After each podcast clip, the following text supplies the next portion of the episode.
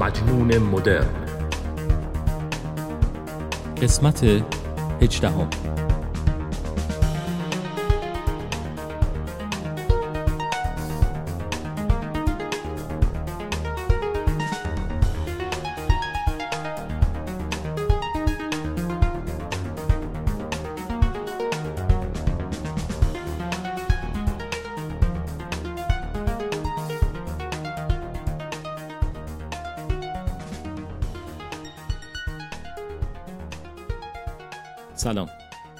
مجنون مدرن هستم و این قسمت 18 پادکستم هست که گوش می‌کنین ممنون که تا 18 اپیزود با من بودین و برای دوستانی که تازه به جمع ما پیوستن بگم که در این پادکست درباره هنر صحبت می‌کنم بیشتر در شاخه موسیقی، سینما و ادبیات.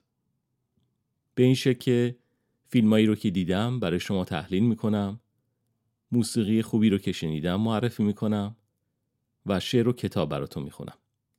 همیشه در پایان اپیزود هم برای شما یه آهنگ با گیتار اجرا می‌کنم. توی این اپیزود یه شعر از دوست خوبم رضا کایو خواهم خوند.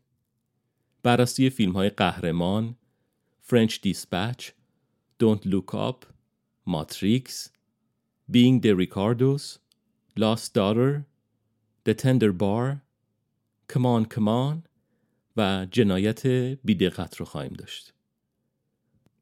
دوست خوبم احسان آلبوم آبرج از کریس ری رو به شما معرفی می‌کنه. یه قسمت دیگه از کتاب آرش و ایزدان نوشته میشل آهونسیان رو می‌خونم و در پایان یه ترانه که الان بهتون نمیگم چیه مهمونتون می‌کنم. خب پس این شما و این شعری از رضا کایو.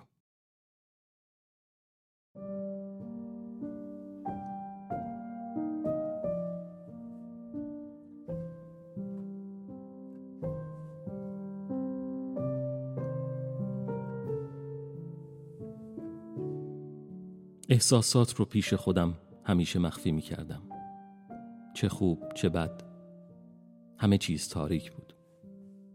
انتهای جنگل سرشار از مه قلیز در نور درخشان ماه در آب رود آرام کنار برکه بود. همیشه و همیشه. قطب شب در دل باران نقره‌ای کنار خزه ها و تک سنگ های سیغلی روی سخره ها درون آشفتگی مه شبنم می‌شد. روی گونه های سبز نیلوفر آبی سکوت کرده در برکه.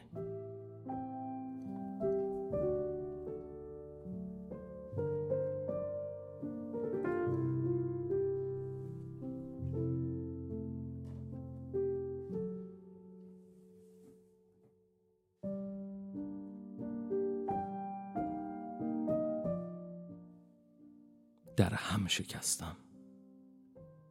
هرچقدر رازآلود باقی بماند و هرچه کمیاب شاید لذت بخش باشد اما رنگین کمان را خواهد کشت. پروانه دیگر نیست.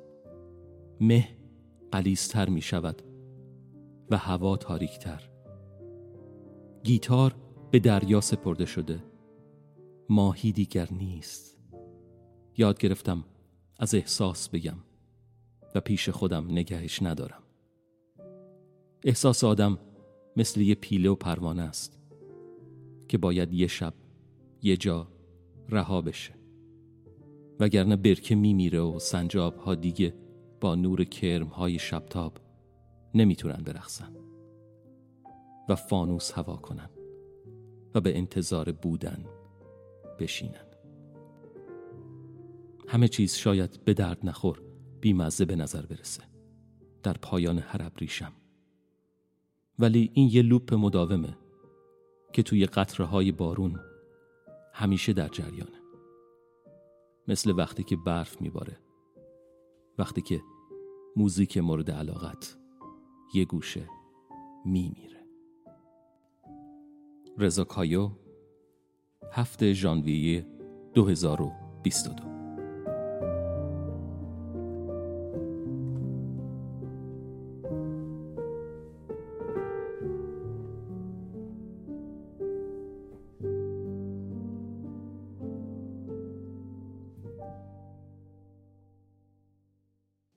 چند روز پیش فیلم قهرمان ساخته ی فرادی رو دیدم. اول دوست دارم فارغ از جنجال ها و هاشیایی که برای این فیلم درست شده خود اثر رو نقد کنم و بعد می‌رسیم به هاشیا. در ضمن تمام فیلمایی که توی این قسمت راجبشون صحبت می‌کنم ممکن اسپویل بشن یا داستانشون لو بره. فیلم قهرمان باز هم راجب دروغ هست. محور اصلی کارهای فرادی.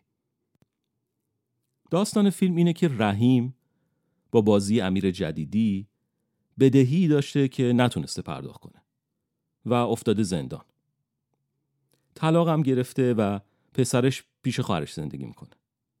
پسرش لکنت زمان داره و خود رحیم با منشی کلینیک گفتار درمانی که اسمش فرخنده هست در رابطه است. فرخنده یه کیف پیدا کرده که چند تا سکه طلا توش هست. به رحیم میگه بیا اینا رو بفروش یه قسمتی از بدهی تو بده و بقیهش رو هم به طلبکار که اسمش بهرام هست و با بازی محسن تنابنده بگو رضایت بده میام بیرون کار می‌کنم میدم. وسط کار رحیم نظرش عوض میشه. شروع می‌کنه دنبال کسی که کیف رو گم کرده گشتن. و طرف رو پیدا می‌کنه. رحیم هم توی زندان هم توی تلویزیون و روزنامه ها معروف میشه به آدم نیکوکار. رحیم رو می‌برم به این خیریه که به واسطه عمل خیری که انجام داده مردم پول جمع کنن بدهیش رو بدن. یه چند میلیونی جمع میشه. ولی بهرام طلبکار قبول نمی‌کنه. میگه من همشو می‌خوام. خلاصه داستان تا جایی پیش میره که توی شبکه های اجتماعی شایع میشه که رحیم اصلا این داستان پس دادن سکه رو از خودش در آورده و واقعی نیست. همه بهش شک می‌کنن. ما توی فیلم اون خانمی رو که سکه رو گم کرده می‌بینیم که میاد و با دادن نشونی پولش کیفش رو می‌گیره و میره. اما بعد از اون دیگه ردی ازش نمی‌بینیم. چون حتی با گوشی موبایل راننده تاکسی به خونه رحیم زنگ زده بود. رحیم میفته دنبال اون خانومه که پیداش کنه. ولی می‌خوره به بنبست. از طرف دیگه متصدی جایی که بهش قول داده بودن استخدامش می‌کنن برای کار بهش میگه تا اون خانم رو نیاری اینجا شهادت بده که پولا مال اونه و رحیم پیداش کرده استخدامش نمی‌کنه. راننده تاکسی به رحیم میگه بابا یه خانمی رو بیار علکی بگی من اون خانم هستم. و منم میام شهادت میدم. رحیم به دوست دخترش فرخنده میگه تو بیا جای اون خانم بازی کن. خواهر رحیم و حتی پسرش. با راننده تاکسی و دوست دختر رحیم میان که شهادت بدن. حالا یه لحظه بذارین اینجا مکس کنیم. زندانیا یا بعضی از زندانیا از اینکه رحیم توی تلویزیون از مسئولای زندان تشکر کرده بود خوشحال نبودن. و رحیم رو سرزنش می‌کردن به خاطر ندیدن آزار و اذیت‌های زندانبانها و کلا عوامل زندان. که حتی منتهی به خودکشی یکی از زندانیا شده بود. حالا برمیگردیم به صحنه شهادت. متصدی استخدام حرفای همه رو گوش می‌کنه و یک کاغذ میده فرخنده امضا می‌کنه. رحیم میگه از کی بیام سر کار متصدی میگه حالا تازه باید بررسی بشه رحیم قاطی می‌کنه که یعنی چی یارو میگه دوست عزیز تو مگه نگفتی فلان روز کیف رو پیدا کردی پس چرا یه هفته قبل از پیدا شدن کیف به شوهر خواهرت از توی زندان اسمس یا پیغام فرستادی که من 75 میلیون جور کردم؟ بله. اینجا می‌فهمیم که یکی از زندانی ها این تکس رو به اون متصدی لو داده و رحیم هاشا می‌کنه ولی متصدی راضی نمیشه. رحیم فکر می‌کنه بهرام یا طلبکارش این شایعات رو پخش کرده. میره سمت مغازش و اونجا باش درگیر میشه. و دختر بهرام از صحنه فیلم می‌گیره و پخش می‌کنه توی شبکه های اجتماعی آبروی رحیم میره. خیریه هم دیگه پولی که جمع شده رو نمی‌خواد بده به رحیم و همه چی قراقاتی میشه. خیریه میگه پول رو اختصاص میدیم به خانمی که شوهرش می‌خواد قصاص بشه. فرخنده میره به خیریه میگه حداقل بگین رحیم خودش این پول رو به یکی دیگه بخشیده تا آبروش بیشتر از این نره. خلاصه رحیم نمی‌تونه بده رو بده. اون خانم هم که کیفش رو بهش پس داده بودن آب شد رفت توی زمین و رحیم سر از با دراستر دوباره برمیگرده به زندان. خبر رو می‌کردی مدام پایین خب من موندم 2500 سال پیش اینا تو این همه راه میبدن تا ای بالا سر خاک مرداش اونا لابد مثل سیگاری نبودن. سلام علیکم سلام. شما روشن چطوری؟ چه بی خبر یه دفعه شو. خوبی؟ قربونت برو تو بریم پایین حالا برو بری پایین دوباره آه برو پایین پایین نفس نفس میزن من موندم تو چطور همطور پروار موندی قبل گیری بالا میای پایین. تقصیر خواهر. ملی چطوره؟ مثل همیشه گردن در آرتوروس سلام آقا مهدی. سلام رحیم آقا. مبارکه. تموم شد؟ نه اومدم مرخصی. به سلامتی. حال چند رو هستی؟ ادارتی هستم. همش؟ من با کل خواهش التماس سلام. رحیم آقا شما هستی؟ خوش اومدی سلام علیکم آقا جان قندون اونجا میشه من چه خوردم؟ فیلم نامه فیلم به نظر من خیلی ماهرانه نوشته شده و از یک قانون کلی تبعیت می‌کنه. مثلا هر چیزی که نشون داده میشه علکی نیست و بالاخره یه جایی از فیلم به درد می‌خوره. به عنوان مثال لکنت زبان داشتن پسر رحیم. توی مراسم خیریه پسر رحیم میاد به زحمت صحبت می‌کنه و به اصطلاح دل مستمعین رو آب می‌کنه و بیشتر همه تشویق میشن که کمک کنن. حتی طلبکار میگه بچهش رو آورده که مردم بیشتر دلشون بسوزه و کمک کنن. یا یه جای دیگه فیلم معاون رئیس زندان میاد خونه رحیم که از پسرش فیلم بگیر و پخش کنه. جوری که پسرش تقلا می‌کنه جمله ای رو بگه و همون زمان کاتهایی از رحیم و دیگران رو می‌بینیم کاملا ما رو عصبی می‌کنه. و انگار دوست داریم پاشیم بگیم بس بابا گیر دادی به بچه. فیلم لحظاتی داره که با ما بازی می‌کنه درگیرمون می‌کنه. باعث میشه قافلگیر بشیم حدس بزنیم شاکی بشیم. و حتی بعد از فیلم هم بحث راجع بهش ادامه پیدا می‌کنه. یه تیکه از فیلم رو مقایسه کردم با فیلم درباره الی. اونجا که همه به گلشیفت فرانی میگن. وقتی نامزده ترانه علی دوستی اومد بهش بگو به ما نگفته بود نامزد داره.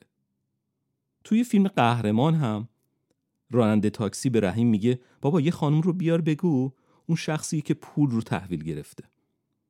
ما خودمون هم اینجا یکم با راننده تاکسی همراه میشیم. و توی دلمون میگیم راست میگه بابا یه نفر رو بیار دیگه. یعنی یه جاهایی از راستگویی و صادق بودن رحیم عصبانی میشیم. چون خیلی آدم صاف و ساده ای هست. بعد دوباره که همه چی بر علیهش میشه سریع به خودمون میگیم بابا همون راستش رو بگو. این به چالش کشیدن تماشاگر رو در سینمای فرهادی خیلی دوست دارم. و تواناییش رو در نوشتن موقعیت های حساس نشون میده. بازی ها رو هم دوست داشتم ولی نمی‌دونم چرا ذهنم هی می‌رفت سمت بازی های فیلم درباره الی که خیلی طبیعی تر و عین یه فیلم مستند بود. و اینجا یکم بعضی وقت اون طبیعی بودن رو کمتر می‌دیدم. یکی دیگه از نکته های جالب فیلم این بود که کلمه زندان بارها و بارها تکرار میشه. به شبکه های اجتماعی هم اشاره می‌کنه و نقش منفی ازش به تصویر کشیده شده. اون مثال کلیشه‌ای که همیشه همه ما می‌زنیم که یه نفر رو مثل قهرمان می‌بریم بالا بعد می‌تونیم توی یه روز خیلی راحت بیارمش پایین به طور عینی در این فیلم دیده میشه دوستم مانی در مورد این فیلم برام نوشت که بسیار فیلم پرلایه و قابل تعملی هست سکانس اول که رحیم از پله های نقش رستم بالا رفت و بلا فاصله مجبور شد بیاد پایین نشون دهنده عظمت ایران باستان و سقوط به وضعیت فعلی بود. اتفاقی که سر قهرمان فیلم افتاد میشه گفت اتفاقی هست که سر خود فرهادی افتاد. من با مانی کاملا هم عقیده هستم و از اون موقع که همه شروع کردم به فرهادی گیر دادن یه حس عجیبی پیدا کردم. حس این که چرا ما همیشه خیلی زود گذشته رو فراموش می‌کنیم. شبی که فرهادی می‌خواست اسکار اولش رو بگیره هممون نشسته بودیم جلوی تلویزیون و دست می‌زدیم و هورا میکشیدیم و بهش تبریک می‌گفتیم. حتی تلویزیون من و تو از مخاطباش خواسته بود که یه ویدیو از خودشون ضبط کنن بفرستن برای تبریک. که حتی خود منم ویدیو فرستادم و از من و تو پخش شد. و حالا آنچنان طرف رو قضاوت و شماتت و سرزنش می‌کنیم که اصلا باور کردنی نیست. من اینجا اصلا نمی‌خوام وارد هاشیه ها بشم. چون این پادکست فقط به بررسی اثر می‌پردازه. و من خودم زیاد حوصله هواشی و شایعات رو ندارم. اما به دلیل اینکه این چند روز مستنداتی ارائه شده مبنی بر کپی بودن داستان فیلم قهرمان از مستند شاگرد خود فرهادی خانم مسیح زاده دوست دارم نظرم رو بگم. اول اینکه من رفتم اون مستند رو دیدم. بعد یه پادکست به نام چکش از طرف دوستم احسان به من معرفی شد که این موضوع رو بررسی می‌کرد. یعنی می‌گفت که از لحاظ قانونی و کپی رایت می‌تونیم بگیم فرهادی کپی کرده یا نه. گویا یه مصاحبه هم از خانم مسیح زاده هست که توی اون شواهد بیشتری ارائه میده. خب حالا همه اینا به کنار. من خودم رو مثال می‌زنم و فقط نظر شخصی خودم میگم. اگر من کلاسی داشته باشم و توی اون کلاس نوشته یکی از شاگردام توجهم رو جلب کنه و باعث بشه که فکر کنم می‌خوام ازش فیلمی بسازم من صد درصد این رو به شاگردم میگم. ممکنه شما هزار تا چیز به من بگین. مثلا بگین خب بعد باید حق کپی رایت می‌دادی. یه درصدی از فروش فیلم رو می‌دادی. حق امتیاز می‌دادی. پول می‌دادی. امضا می‌گرفتی. قرارداد مینوشتی. آره. شاید هم همه این کارا رو انجام می‌دادم. یا نمی‌دادم. ولی حتما به شاگردم می‌گفتم. خب برگردیم به فیلم. با اینکه فیلم رو خیلی دوست داشتم ولی یه نکته منو در تمام لحظات فیلم اذیت می‌کرد. این فیلم مثل این بود که همه چیش خیلی خوب طراحی شده و مثل یک نقاشی بود که کادرش، رنگاش، سایه روشناش، کمپوزیسیون و همه چیش عالی اما خیلی خشکه. اون صمیمیت فیلم های قبلی فرهادی رو نداشت. مثل فیلم های ایرن سورکین که فیلمنامش عالیه و هیچ چیلایی درزش نمیره. نمی‌دونم چطور منظورم رو بگم. انگار خیلی از روی تئوری ساخته شده بود. مثل اینکه شما برای پختن یه غذا تمام و کمال طرز تهیه رو مو به مو اجرا کنی یا یه آهنگ رو از روی نوت کاملا صحیح اجرا کنین ولی روح نداشته باشه. انگار فیلمنامه زیادی با وسواس و خیلی دقیق نوشته شده باشه و از بس دقیق بود فیلم رو مثل یک آدم کت شلواری اتو کشیده کرده بود. پگاه در جواب این نوشته من در اپلیکیشن دیسکورد نوشت که میزگردی که هالیوود ریپورتر با حضور فرهادی و چند تا کارگردان دیگه اخیرا برگزار کرد توضیحات جالبی از روند ساخت فیلم قهرمان میده. در واقع فرهادی می‌خواسته قهرمان رو به عنوان فیلم مستند بسازه. بخشی از خشکی فیلم و خطکشی ها هم از همینجا میاد. خب بعد از تمام این حرف و حدیث ها باید به فیلم نمره بدم. نمره من هشت از ده هستش. بدون در نظر گرفتن حاشیه های فیلم. کپی بودن یا نبودن و بحث های جانبیش به گردن خود فرهادی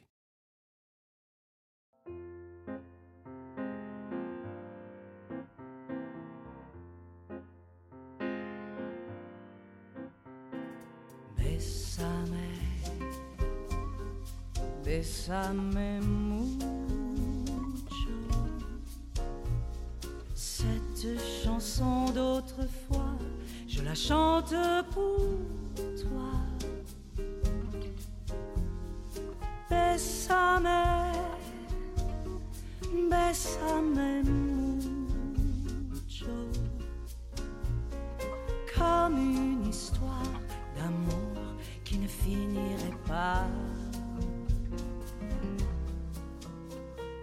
Bésame, bésame mucho.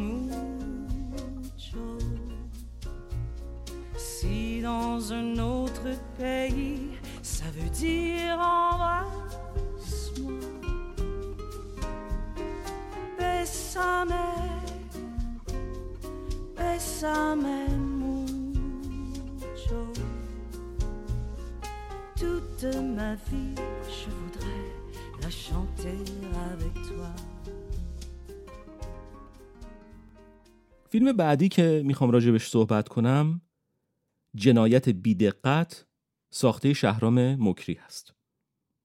فیلمی که خیلی منتظر بودم ببینمش. اما ای کاش نمی‌دیدم. حتما می‌پرسین یعنی اینقدر بد بود؟ باید جواب بدم که متاسفانه بله. فیلم اشاره هایی داره به حادثه آتش سوزی سینما رکس آبادان. یه مجموعه از روایات تو در تو هست که یه جاهایی به هم متصل میشن. با اینکه فیلم های قبلی مکری رو دوست داشتم و سبک بدون کات فیلم برداری کردنش خیلی جذبم کرده بود اما این فیلم به نظرم از بدترین آثارش هست. متاسفانه فیلم نام ایرادات بسیار زیادی داره. شاهد چند تا ماجرایی هستیم که مثلا باید به هم ربط داشته باشن اما بیشتر ما رو گیج می‌کنن. فیلم داستان نداره. یعنی فقط دیالوگ هست و داستان رو نمی‌تونین برای کسی تعریف کنین یه موسیقی آزاردهنده توی فیلم بارها و بارها شنیده میشه تا حدی که مجبور شدم صدای فیلم رو تا حد شماره یک کاهش بدم که نشنومش. بازی ها هم خیلی مصنوعی و بیمنطق است خیلی از دیالوگ ها هیچ هدفی نداره و اصلا معلوم نیست شخصیت دنبال چی هستن. به جز چند تا که هدفشون مشخصه. واقعا از بابک کریمی بعید بود که بعد از بازی کردن در فیلمی در مقابل سوفیا لورن توی این فیلم ظاهر بشه. و این سوال همیشگی من از بازیگراست. آقا مگه شما فیلمنامه رو نمی‌خونین قبل از بازی کردن؟ خب پس چرا از طریق فیلمنامه متوجه نمیشین این فیلم فیلم خوبی نخواهد بود؟ خب شاید شما بگین خیلی از بازیگرا معروف نیستن و به خاطر پرداخت قبضاشون و خرج و مخارج زندگی بالاخره مجبور میشن توی یه فیلم متوسط هم بازی کنن. بله. من قبول دارم. نمونه های خارجیشون هم هست. ولی بعضی وقت آدم واقعا تعجب می‌کنه که چطور یه بازیگر از فیلم نامه متوجه ضعف کار نمیشه. چند جا هم توی فیلم صدای بهروز وسوقی در فیلم گوزها پخش میشه. این نمی‌دونم دیگه واقعا چه حربه ایه برای کشوندن مخاطب به سینما. مخاطبی که سالهاست بسیار از آثار قبل از انقلاب رو روی پرده نقره‌ای ندیده. یادمه در سالهای دور رفتم به دیدن فیلمی که فریدون فروغی در تیتراژ پایانیش ترانه خونده بود. آپاراچی لعنتی تا فیلم تموم شد فیلم رو قطع کرد و همه ما تماشاچی ها فوشی بود که می‌دادیم به آپاراچی. به هر حال زیاد نمی‌خوام راجع به این فیلم حرف بزنم و نمره من سه از ده هستش تا یه مدت نامعلومم دیگه اصلا فیلم ایرانی تماشا نخواهم کرد So should I call you like Papa or Dad or just Johnny? You can call me whatever feels comfortable to you. I, I, I don't know. It's just I'm not used to being able to choose. Maybe we can just take this process slowly and and and see how, see how it feels. Mhm. Yeah. And I'm just really sorry that your children died. Um, you know, I don't think I can do that part. Yeah, I, I told you that's how me and mom do it. If it makes sense for your mom to do that, that's cool. But it doesn't make sense for me, and that's what I was explaining to you. Why doesn't it make sense for you? It's, Because it's ridiculous. is it It's sad. The question is, why do you want to do it? you are just terrible at this. Oh man, I'm trying. Let, let me ask you a question. Why does everything have to be like this kind of weird, eccentric thing that you do? it. I know, but why not just do something normal? Like What's everything normal? in your real life. What's normal? Okay, fine. Good point. یه فیلم دیدم به نام C'mon C'mon ساخته مایک میلز و بازی هنرپیشه محبوبم هواکین فینیکس و گابی هافمن و وودی نورمن. یکی از شاعرانه ترین فیلم هایی بود که امسال دیدم.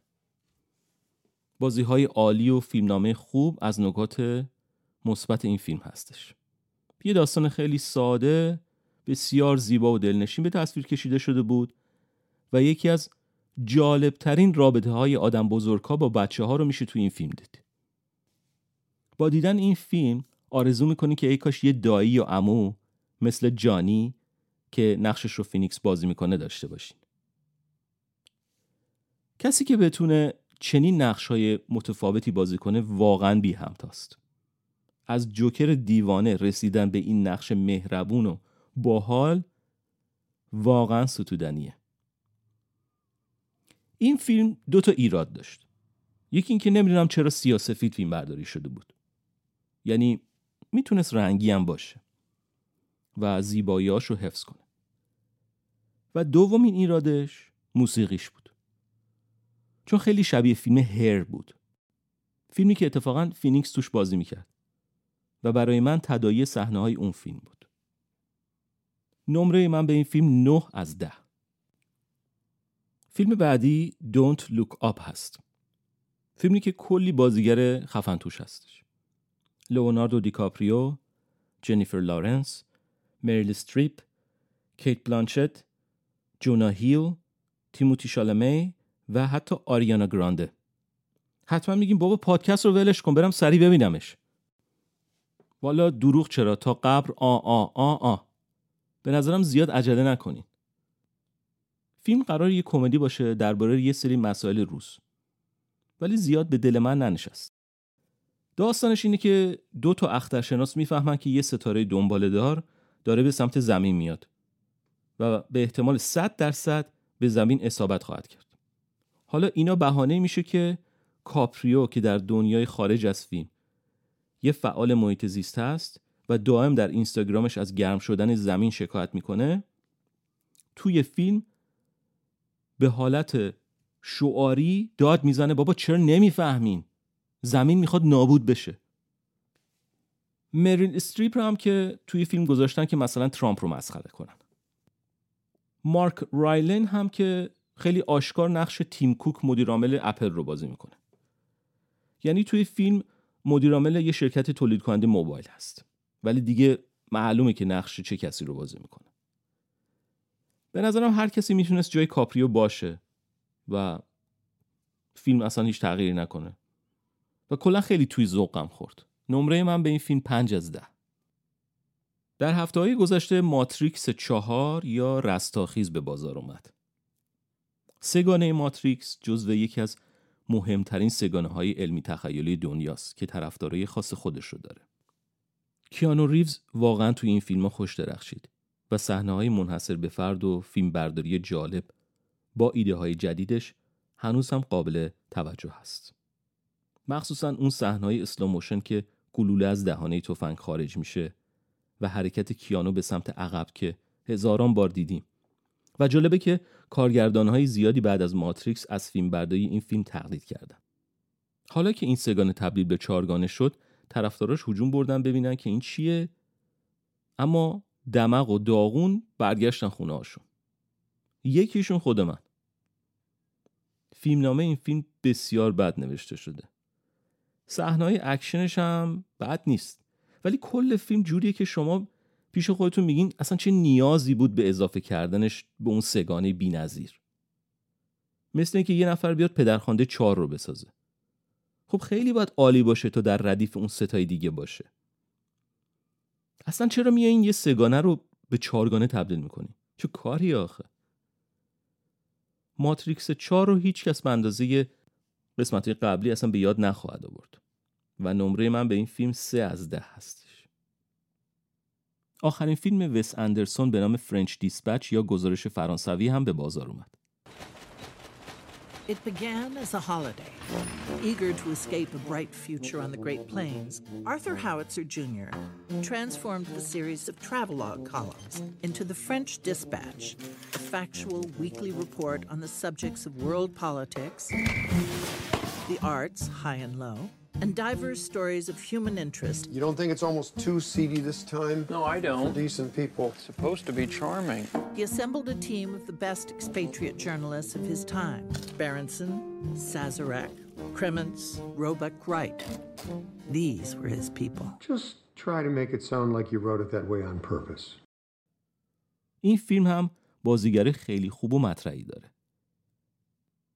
بنیسو دلتورو، آدریان برادی، تیلدا سوینتون، لیسیدو، فرانسیس مکدورمن، تیموتی شالمه و خیلی های دیگه. قاب های همیشگی و متقارن و رنگ های دیوانه کننده معرف وس اندرسون باز هم اینجا دیده میشه. حتی صحنه های سیاسفید هم داره. داستانش در مورد کارکنان یک نشریه در یک شهر تخیلی فرانسه هست که تصمیم می‌گیرن به مناسبت درگذشت سردبیرشون یه نسخه یادبود چاپ کنن و چهار واقعی مهم یک دهه گذشته زندگیشون رو تو اون منتشر کنن. یکی دوتا از داستان ها زیاد جذبم نکرد و بیشتر همه چی برام سریع اتفاق افتاد. کاراکترها خیلی تونتون دیالوگاشون رو می‌گفتن و یکم گیج کننده می‌شد. من در کل فیلم رو دوست داشتم ولی وجود بعضی از بازیگرای مهم رو یکم اضافه بر سازمان دیدم. حتی می‌تونست خط یکی از داستانها به عنوان یک فیلم مستقل دنبال بشه و فیلم بهتری عذاب در بیاد. خیلی دوست دارم یه بار دیگه ببینمش و نمره من هفت از ده. یه فیلم خیلی خوب دیدم به نام Being the Ricardos نوشته و کارگردانی آرون سورکین و بازی نیکول کیدمن و هاویر بارده با هنرنمای جی کی سیمونز و نینا آریاندا جی کی سیمونز و نینا جفتشون توی سریال قول یا گلایت هم بودن که یکی از سریال های شاهکار هست و حتما ببینینش. Being the Ricardos در مورد داستان واقعی زندگی لوسی بل و دسی آرنز هست. دو زوج که یک مجموعه سیتکام رو در دهه 1950 میلادی بازی می‌کردن. حالا این یکی رو زیاد spoil نمی کنم که حتما ببینینش. اول اینکه فیلمنامه به دست یکی از استادای این رشته سورکین یعنی همون کارگردان نوشته شده. دوم اینکه بالاخره تونستم یه بازی خوب از نیکول کیدمن بعد از سالها ببینم. این نشون میده که کارگردانی خوب چقدر می‌تونه تاثیر داشته باشه. هاویر باردم هم خیلی خوب بازی می‌کنه ولی کیدمن خیلی روی نگاهاش طرز حرف زدنش و کاراکترش کار کرده. گریم نیکول کیدمن هم جوری هست که اگه کسی ندونه تو این فیلم بازی می‌کنه اول ممکن اصلا اونو نشناسه. فیلم نامه نکته ظریفی داره که حتی تو آخرین لحظه فیلم شما رو مات و مبهوت می‌کنه. امشب حتما ببینینش. نمره من ده از ده. فیلم بعدی که می‌خوام معرفی کنم اسمش هست The Lost Daughter. یا دختر گم شده. به کارگردانی مگی جین هال و بازی اولیویا کلمن، داکوتا جانسون و جسی باکلی و اد هریس. داستان یک استاد دانشگاه با بازی کلمن که برای تعطیلات خودش تنها میره به یک شهر در یونان و اونجا با یه زن جوونی آشنا میشه که یه دختر کوچیک داره و اتفاقاتی میفته که باعث میشه گذشته خودش رو جلوی چشاش فیلم به جای دو ساعت می‌تونه حتی یک ساعت و نیم باشه و حرفش رو بزنه. بعضی از سکانس ها خیلی با من ارتباط برقرار نکرد. بیشتر حس کردم بازی کلمن اصلا هدر رفته و برای یه فیلم ضعیف زیادی وقت گذاشته. این فیلم از روی یک کتاب اختباس شده و تجربه میگه که به احتمال زیاد کتابش باید قوی تر باشه. اگر وقت و حوصله بود یه روز کتابش رو می‌خونم. نمره من پنج از ده. آخرین فیلمی که می‌خوام معرفی کنم اسمش هست The Tender Bar به کارگردانی جورج کلونی و بازی بنفلک تایش ریدان و کریستوفر لوید. داستان پسری که فرزند طلاقه و پدرش که گوینده رادیو هست رو بیشتر از طریق شنیدن برنامه هاش می‌شناسه و نزدیدنش. پسر بیشتر با اموش وقت میگذرونه که یه بار یا مشروب فروشی داره. این فیلم هم مثل فیلم کمان کمان که معرفی کردم همون حس یه رابطه خوب بین دایی و خواهرزاده را به شما میده. داستانش خیلی خطی هست و یکم بازی بنفلک مصنوعی شده بود. البته فقط یکم. دیدن این فیلم رو بذاریم برای یه بعد از که حال و حوصله هیچ کاری نداریم. و نمره من به این فیلم هفت از ده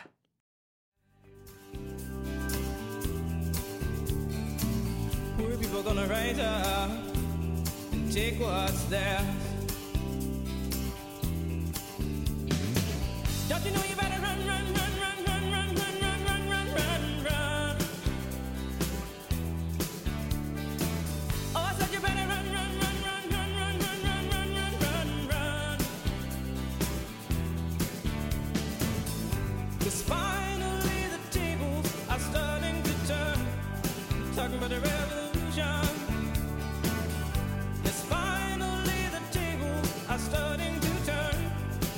Oh. Oh.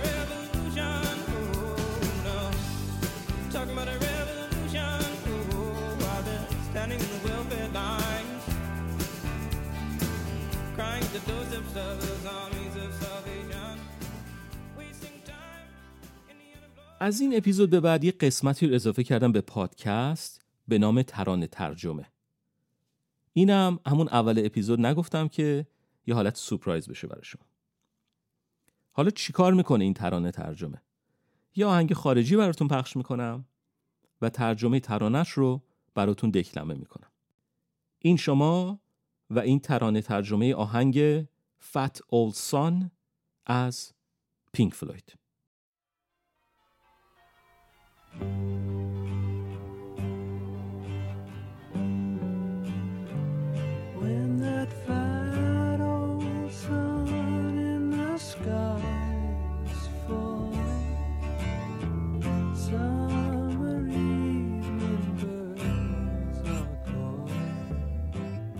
هنگامی که خورشید پیر و چاق در آسمان غروب می کند و پرنده های شبهای تابستان صدا می کنند در زمانی از سال که زمان رعدهای تابستانی است صدای موسیقی در گوشهای من است.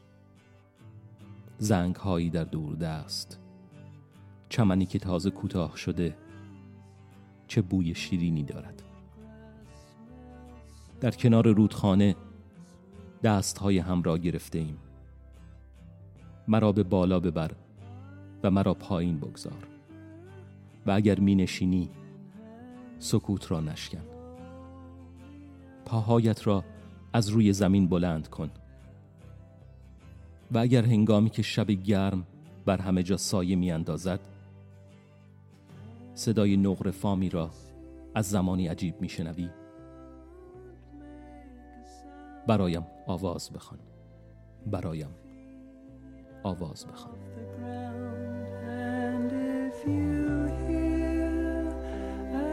The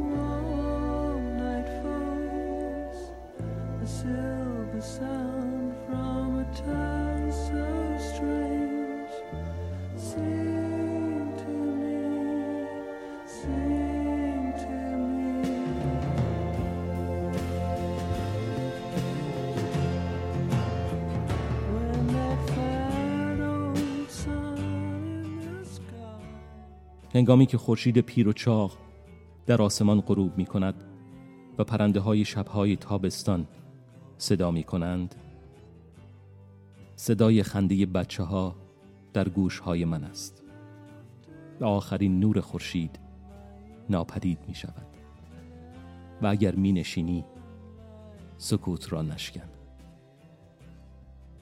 و اگر هنگامی که شب گرم بر همه جا سایه می اندازد صدای نقر فامی را از زمانی عجیب می شنوی برایم آواز بخوان. برایم آواز بخوان.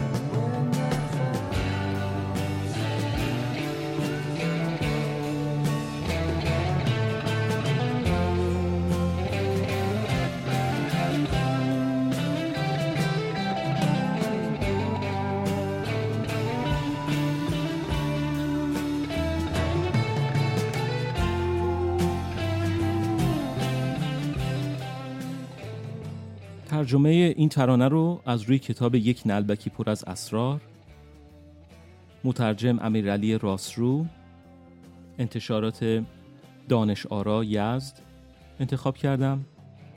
چاپ اولش زمستان 1378 بود و خیلی جالبه که قیمت کتابش رو نوشته 2680 تومن.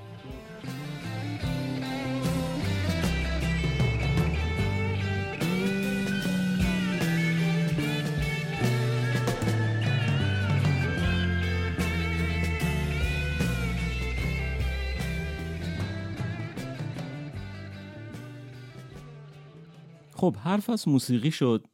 چند سال بود دنبال یه مستند بودم به نام اسکورپیو. داستان یه گروه راک ایرانی در دهه 40 و 50 شمسی که از خاطراتشون و چگونگی شکلگیری گروهشون حرف می‌زنن. می‌دونستم که سیدی این مستند در ایران به فروش می‌رسه ولی هیچ آنلاین پیداش نمی‌کردم. و بعد یه مدت کلا یادم رفته بود که دنبالشم. تا اینکه یکی از دوستانم به نام اتابک توی اینستاگرام یه ویدیویی رو فرستاد. وقتی باز کردم دیدم همون مستنده هستش. خلاصه خیلی ذوق کردم و اصلا فکرشو نمی کردم یه روزی اتابک برام این رو بفرسته. اتابک پسر خیلی هنرمندی هست عکاسی می‌کنه و حتما صفحش رو دنبال کنین تو اینستاگرام با نام اتابکس A T A A B A X. مرسی اتابک جان دمت گرم. خب من یکم توضیح بدم راجع به این مستند. چی؟ چی شده؟ آه مستند رو برای شما بفرستم. چشم می‌ذارم اینستاگرام پادکستم که شما هم ببینید. اگرم متوجه شدین که استوری پاک شده دیر, دیر دیدین و پاک شده بود پیغام بفرستین توی اینستا و من براتون ارسال می‌کنم. مستند اسکورپیو به کارگردانی فرید سارمی و امید هاشملو داستان سه نوازنده هست که در دهه پنجاه شمسی با هم گروهی تشکیل دادن و آهنگهای خارجی اجرا می‌کردن. توی ژانر راک خیلی قوی و معروف شدن و کلی برنامه اجرا می‌کردن. حالا چهل سال بعد نشستن و خاطرات این گروه رو و روند شکلگیری جریان موسیقی راک در ایران رو بازگو می‌کنن.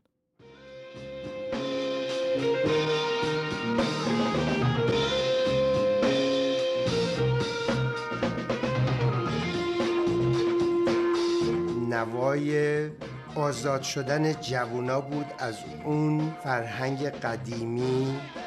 یه نوای آزادی بود یعنی همه چیز باز شد.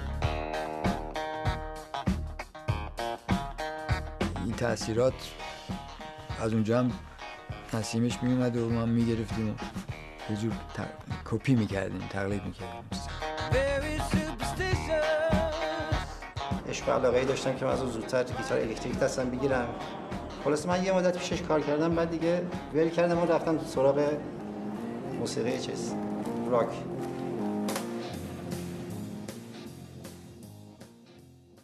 این مستند خیلی جالبه چون نکته های ظریف و دقیقی از دهه هایی به ما میگه که شاید توی کتاب و جای دیگه نتونیم راجبش مطلبی پیدا کنیم که اینطور کامل به ما اطلاعات بده. با دیدن این مستند می‌فهمیم چرا یک دفعه موج موسیقی خارجی و راک جوانای ایرانی رو گرفت و داستان هنرمندای دیگر رو در کنار گروه اسکورپیو میشنویم. تنها نکته غمگین این مستند اینه که وقتی تموم میشه با افسوس سری تکون میدیم و پیش خودمون میگیم ای کاش اون زمان بودیم و اجرای این گروه ها رو از نزدیک می‌دیدیم. یه نکته دیگه هم که به نظرم اومد این بود که توی این مستند عکس ها و صدای ضبط شده اجراهای زندگی این گروه رو میشنویم و می‌بینیم. اما هیچ فیلمی از کنسرت هاشون پخش نمیشه. من تعجب می‌کنم چرا این گروه یه فیلم از اجراهاشون ندارن. ای کاش حداقل یکیش رو فیلم برداری می‌کردن و ما می‌تونستیم اونو ببینیم. من پیشنهاد می‌کنم صد درصد این مستند رو تماشا کنین که اصلا پشیمون نمیشه.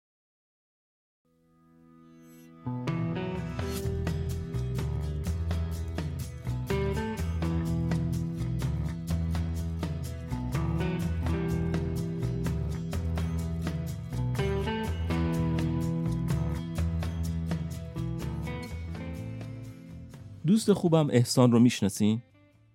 اگه نمی‌شناسین می‌تونین صداش رو در اپیزود 11 پادکست بشنوین که باهاش درباره آلبوم پایان شیرین گروه کیوس صحبت کردم. احسان این بار می‌خواد آلبوم آبرگ یا آبرج رو از کریس ری یا کریس ریا به شما معرفی کنه. کریس ری به نظرم از خوانندگان و نوازندگان خیلی خوب ژانر راک هست که خیلی underrated هست. یعنی خیلی تحویلش نگرفتن متاسفانه الان کمی مرز احواله و حتی تور سال 2017 میلادیش هم ناتموم موند امیدوارم زود خوب بشه و من حتما میرم کنسرتش. پس این شما و این احسان و معرفی آلبوم آبرج.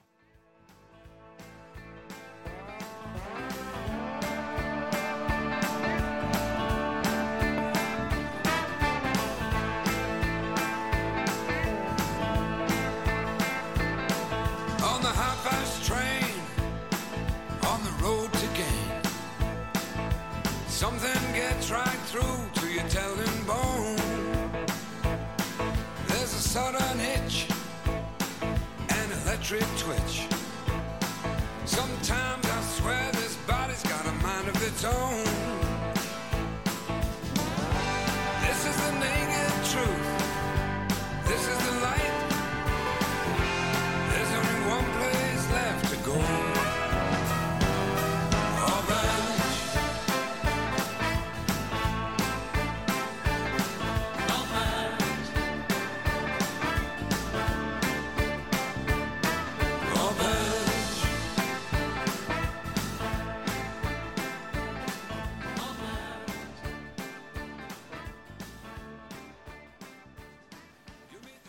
پارسال اواخر ماه مارس داشتم تصمیم جدیدی برای زندگی می‌گرفتم. همون روزا یه بار توی یه پارکینگ نزدیکی یه مزرعه بزرگ پارک کرده بودم و به افق خیره شده بودم. به جنگل به مزرعه خونه روستایی و تپه‌های دوردست. طبیعت داشت بهار رو کم کم تجربه می‌کرد. ماه آپریل نزدیک می‌شد و همه چیز برای رسیدن فصل جدید و رسیدن به گرمی هوای تابستون مهیا می‌شد. یه دفعه به خودم اومدم. فوری یه چیزی مثل برق از ذهنم گذشت. خاطرات به سراغم اومد. خاطره یکی از بهترین ترانه ها در بهترین روزای عمرم. نزدیک به سه دهه گذشته بود و هنوز گرمای صدای کریس را هنرمند بینظیر دنیای راک و بلوز تو ذهنم بود. آره ترانه Looking for the Summer از آلبوم محشر آبرج اونجا که میگه Look deep into the April face. Change is clearly taking place Look deep into the April face. A change has clearly taken place.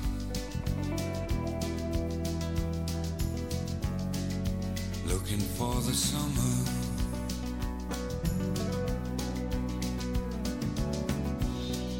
The eyes take on a certain gaze behind the springtime days. Go looking for the summer. همین قسمت از شعر و منظره که داشتم تماشا می‌کردم دستمایه یه پست اینستاگرامی هم شد سی سال از انتشار این آلبوم گذشته بود اون موقع و امروز بیش از سی سال از انتشار این آلبوم بی‌نظیر میگذره آلبوم موسیقی که بی تردید نه تنها همه نشانهای نبوغ این هنرمند دوست داشتنی رو به عرضه می‌ذاره بلکه به عقیده من نشونه ای از جرأت و جسارت این موزیسین و ترانه سرای معرکه در پا گذاشتن به عرصه تجربه ژانرهای مختلف موسیقی از جاز، راک، hard rock و psychedelic rock در قالب یه آلبوم موسیقی است. آلبوم اوبرج که از مشهورترین آلبوم های موسیقی هنرمند عرصه بلوز، آهنگساز، پیانیست و گیتاریست مشهور انگلیسی اهل میدلزبرو کریس ریا هست تو سال 1990 ضبط شد فوریه 1991 به بازار عرضه شد. و درست مثل آلبوم قبلی این هنرمند یعنی رود تو هل تونست به بالاترین رتبه چارت انگلستان دست پیدا کنه و این موفقیت رو در چند کشور دیگه از جمله آلمان هم تکرار کنه. و هفته ها در بالای این چارت ها جا خوش کنه.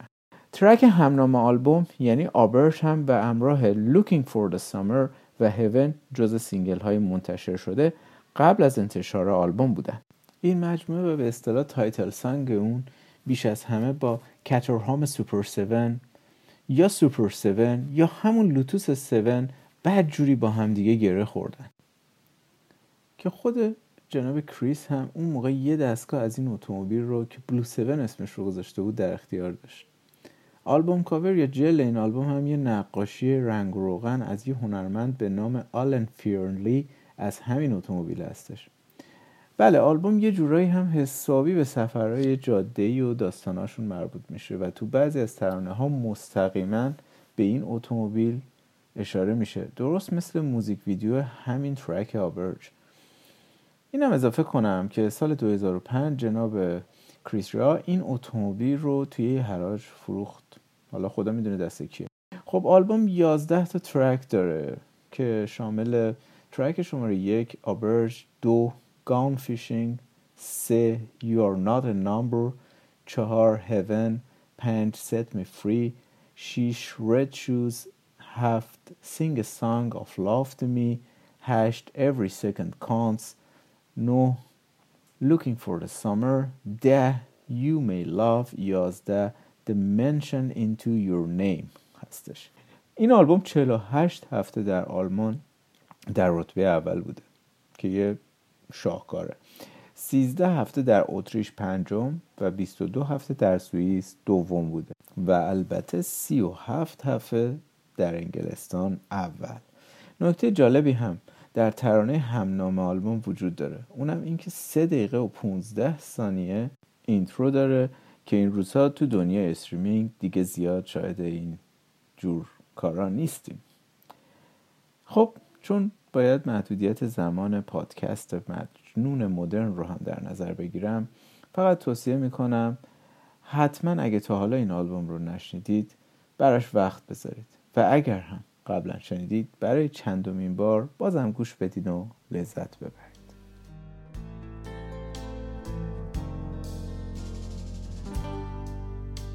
Sing a song of love to me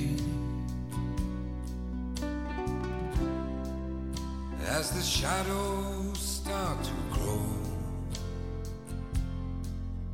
and I won't be sad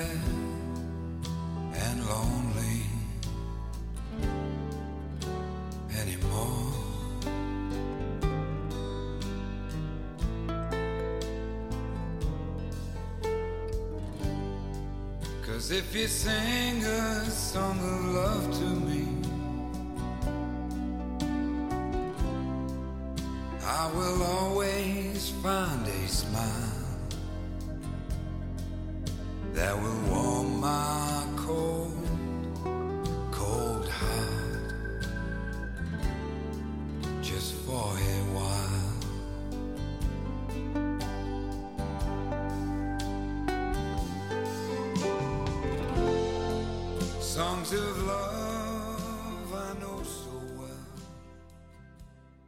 اگه می‌خواین با پادکست مجنون مدرن در تماس باشین سری بزنین به اینستاگرام پادکست با نام مجنون مدرن. در توییتر هم هستم با handle مجنون ام. و یه ایمیل هم دارم به نام مجنون مدرن at gmail.com از شما می‌خوام که اگه اپیزودی رو دوست دارین لایک بزنین و برای من کامنت بذارین. به دوستاتونم بگین که این پادکست رو گوش کنن. و اگر می‌خواین اسپانسر این پادکست باشین از طریق یکی از اون راه های ارتباطی که گفتم با من تماس بگیرید. اگر می‌خواین حمایت کنین کافیه به لینکی که در آخر شناسنامه هر اپیزود هست سری بزنین. قبلا از اینکه کامنت می‌ذارین و حمایت می‌کنین از همه شما خیلی خیلی ممنونم.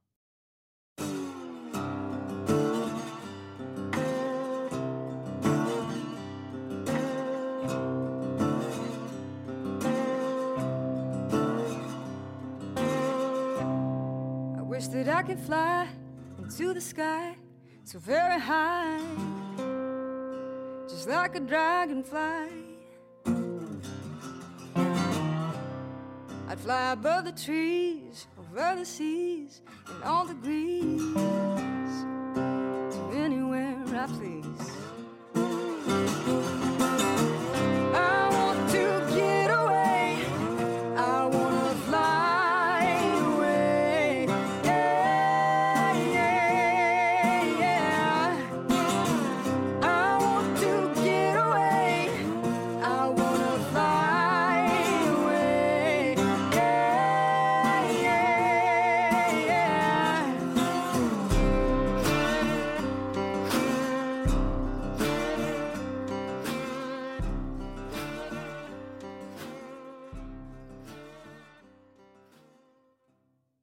موقع اون رسید که یه قسمت دیگه از کتاب آرش و ایزدان نوشته میشل آهونسیان رو برای شما بخونم.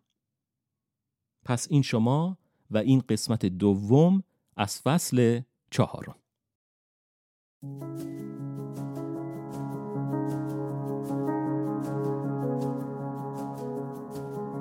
آرش و ایزدان. نوشته میشل آهونسیان.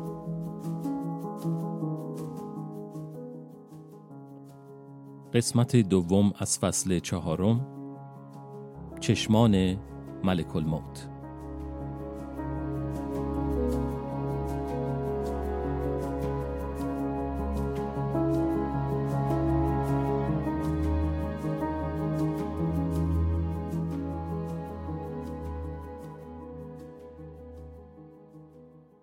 خب اگه شما به جای من بودین چی کار می‌کردین؟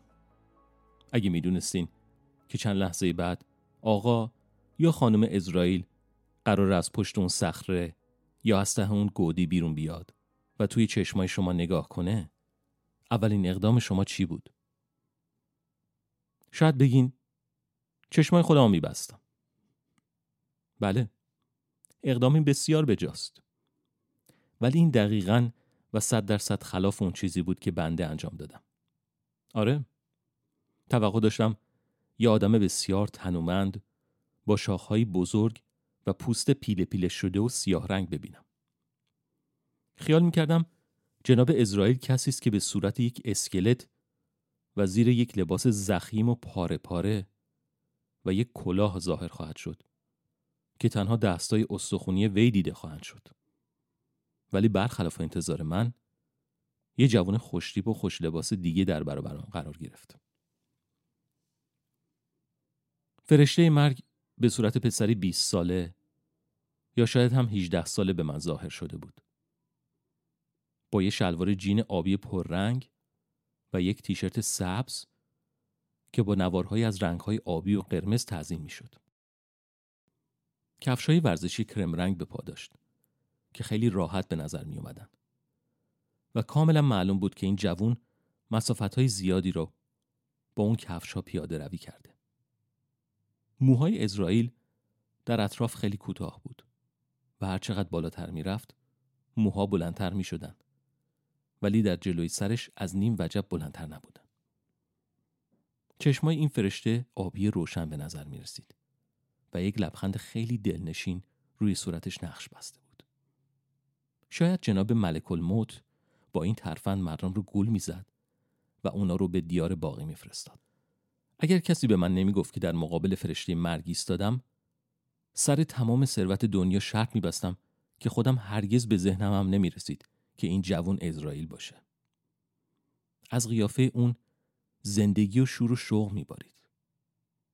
درست مثل کسی بود که شما آرزو داشته باشین لحظه خوشی و تعطیلات خودتون رو باش بگذرونین. یا اینکه با اون به کوهنوردی و سفر شمال بریم. وقتی فرشته مرگ به پنج قدمی من رسید، ایستاد و در حالی که به همراهان بنده نگاه می‌کرد گفت آرش درسته؟ اسم تو آرشه؟ لحن طرف مقابل کمی خجالت زده و نامطمئن به نظر می رسید. مثل این بود که اسرائیل می‌دونست منو اینجا پیدا خواهد کرد. ولی از اینکه یه بچه ده ساله و بیارزش رو به جای هدف خودش پیدا کرده بود به شک دچار شده بود. مجبور بودم جواب بدم. پس گفتم بله اسم من آرشه و شما از میبخشین شما استویزوتو هستین؟ اسرائیل دستاشو روی سینه در هم فرو کرد و گفت همیشه سر پیدا کردن یه اسم درست و حسابی مشکل داشتم. خواهش می‌کنم منو اسرائیل صدا کن. اینجوری همه چیز و همه کس راحتتر خواهد بود. فرشته جوان جمله خودش رو با یک لبخند و یک چشمک به پایان برد و سپس سرش رو به بغل خم کرد و با دقت در چشمای من خیره شد. من که نمی‌خواستم زیر خودم رو خیس کنم تصمیم به حرف زدن گرفتم. و صد البته جمله های بنده یکی از یکی بدتر بیرون اومدن. چرا مردم همه خیال می‌کنن که شما به شکل اسکلت هستین؟ اسرائیل خنده ای از ته دل سر داد و وقتی آروم گرفت گفت جواب این سوال ساده است. اشتباه و تصور تخیلی مردم در طول 114 هزار سال گذشته.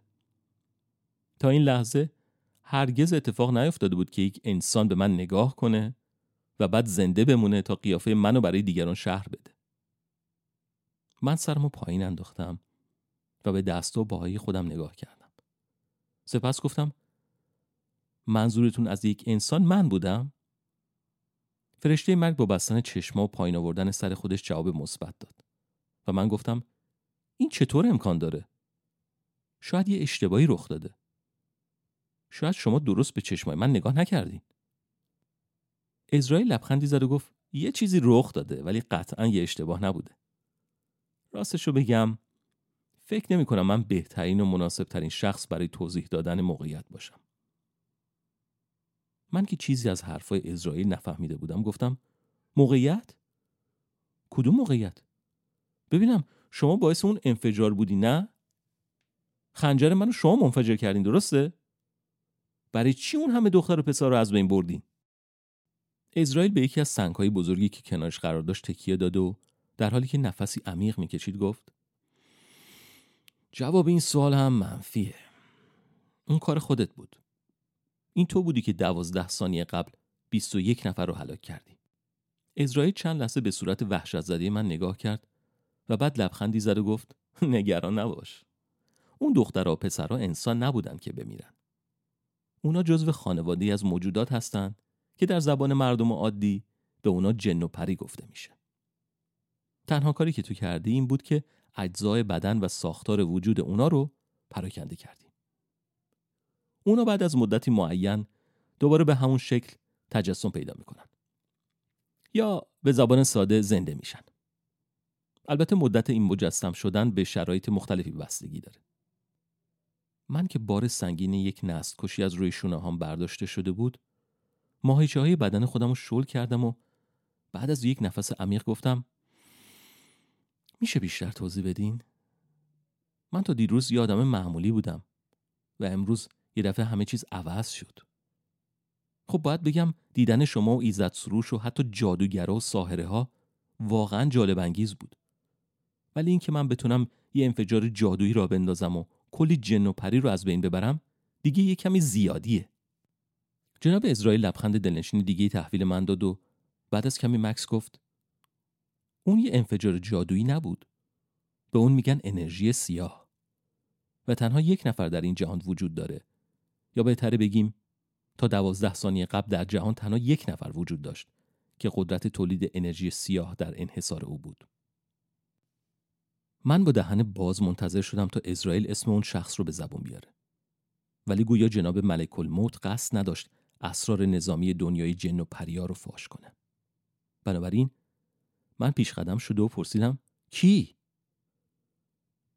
اسرائیل ناگهان قیافه جدی به خودش گرفت و در حالی که دوباره دست به سینه میستاد گفت فکر نمی کنم دلت بخواد اسم این شخص رو از من بشنوی.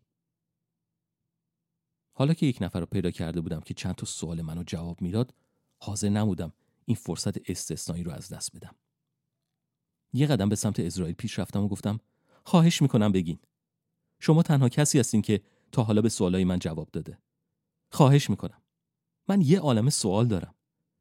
شراره و بقیه از جواب دادن تفره میرن و شما اسرائیل دستاشو پایین انداخت و به سمت شراره چرخید و بعد از یک مکسی طولانی گفت شراره شخصیت خیلی محکمی داره. ولی تازگی ها حواسش خیلی پرت شده. الان سی و هفت ساله که داره تو این رتبه سوم در جا می‌زنه. نمی‌تونه خواسته های استادش رو به طور دقیق پیدا کنه. تقصیر خودش نیست. از وقتی اون پیشگویی رو شنید تمام زندگیش عوض شد. اسرائیل کمی مکس کرد و به سمت من چرخید و من هم که سن شراره خیلی باعث مشغولیت ذهنم شده بود پرسیدم سی و هفت سال؟ مگه شراره چند سالشه؟ جناب فرشته مرگ دوباره نگاهی کوتاه به شراره انداخت و گفت 326 سال. اسرائیل منتظر نشد تا دهن من از تعجب باز بشه و اینطوری ادامه داد. من اهریمن رو زیاد دوست ندارم. یعنی اخلاق ما دو نفر زیاد به هم نمی‌خوره. ولی به خاطر مسائل خانوادگی یا کاری بعضی وقتا مجبوریم حضور همدیگر رو تحمل کنیم. آخرین باری که اهریمن در حضور من عصبانی شد و از انرژی سیاه استفاده کرد حدود 400 سال پیش بود. البته طبق شایعاتی که شنیدم اون خیلی دوست داره که در داخل کاخ خودش از نیروهای اهریمنی استفاده کنه. راستش رو بخوای قولها و دیوها موجودات چندان باهوشی نیستن و خود اهریمن برخلاف اونا خیلی باهوشه. تصورش رو بکن که ضریب هوشی تو دیویس باشه و مجبور باشی قسمت اعظم زندگی رو با آدمایی بگذرونی که ضریب هوشی اونا پنجاهه.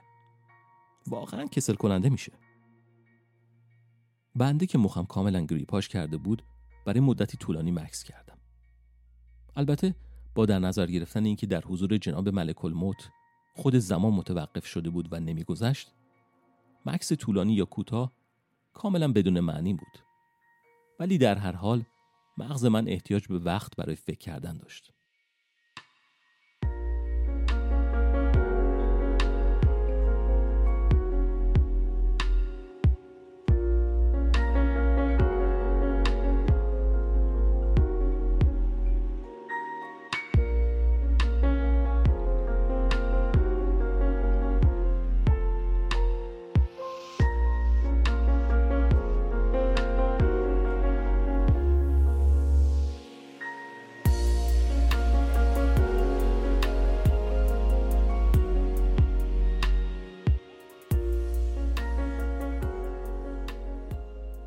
موضوع که بنده قدرتی اهریمنی داشتم واقعا مشغول عصبانی کردنم بود. اگه اجازه می‌دادم که اوضاع به همین ترتیب پیش بره احتمالا تا چند ساعت دیگه منو به زندان مینداختن یا اینکه حتی سنگسار می‌کردن.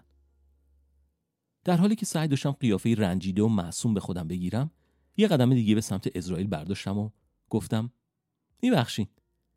اگه چه هنوز مطمئن نیستم که دارم خواب می‌بینم یا همه این اتفاقا واقعی هستن ولی میشه از شما خواهش کنم که منو از اینجا ببرین. من می‌خوام هر چه زودتر برم پیش خاله هام توی خونه خودمون توی تهران. فرشته مرگ نفس عمیقی کشید و گفت خیلی متاسفم مارش جان. خونه که تا چند روز پیش در اون زندگی می‌کردی دیگه وجود نداره.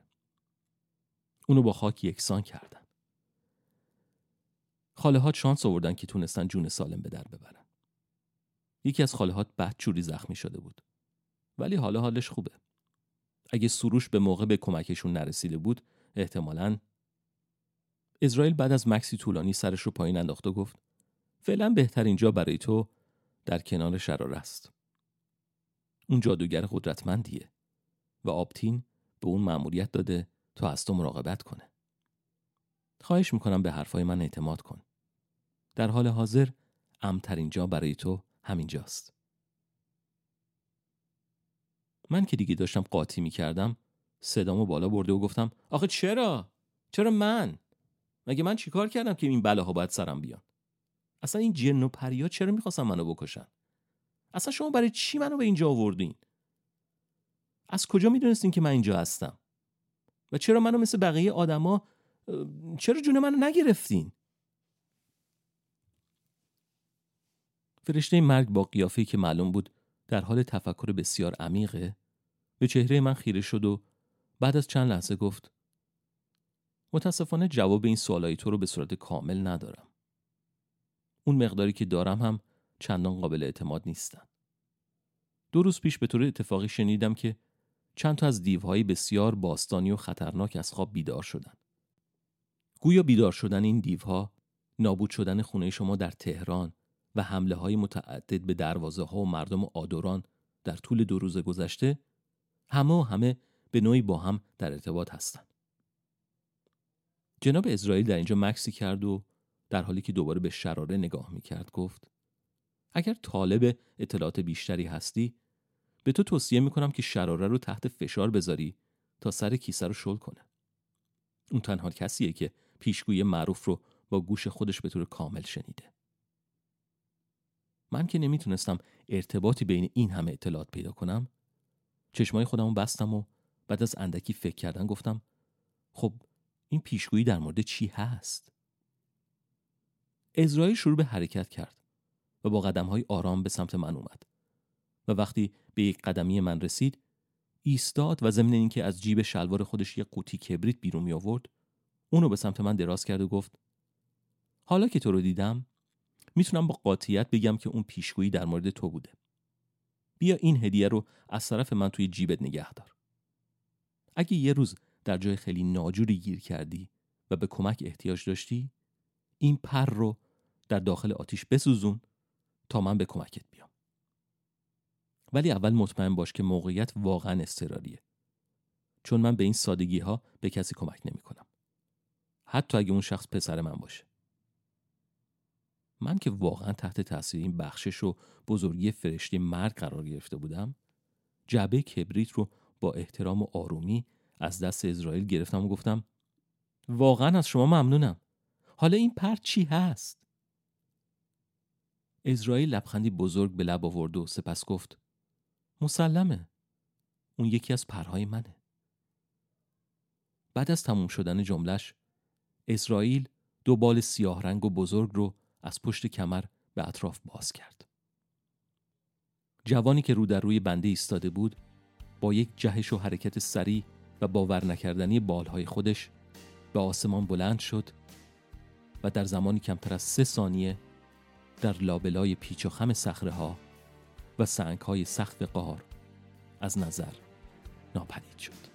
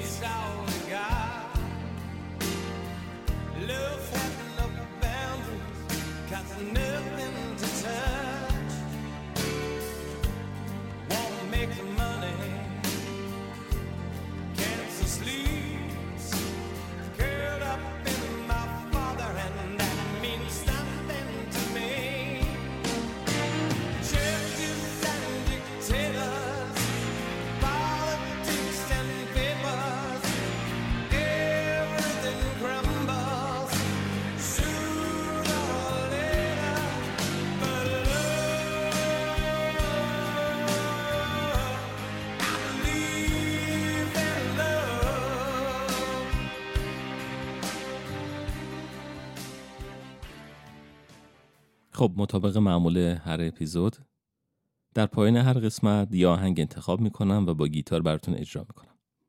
این دفعه می‌خوام آهنگ تنگ غروب از داریوش رو براتون بخونم. پس این شما و این هم آهنگ تنگ غروب و شما مراقب خودتون باشین تا اپیزود بعدی.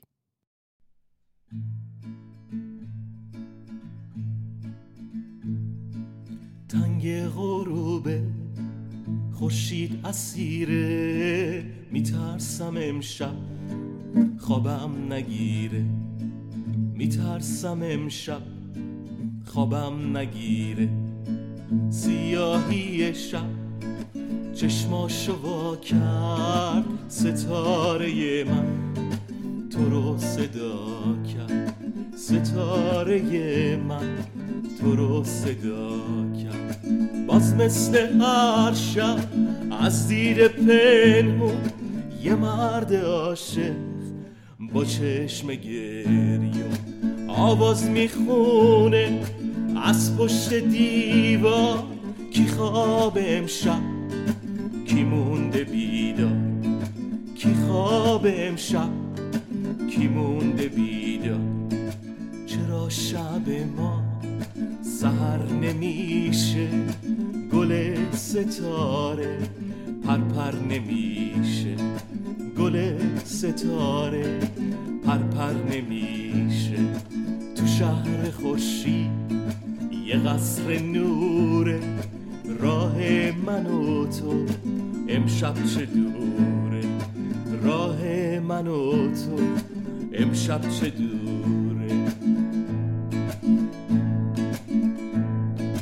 باز مثل هر شب از زیر پنهون یه مرد عاشق با چشم گریون آواز می‌خونه از پشت دیوار کی خواب امشب کی مونده بیدار کی خواب امشب کی مونده بیدار. چرا شب ما سهر نمیشه؟ گل ستاره پرپر نمیشه. گل ستاره پرپر نمیشه. تو شهر خورشید یه قصر نوره. راه من و تو امشب چه دوره؟ راه من و تو امشب چه دوره؟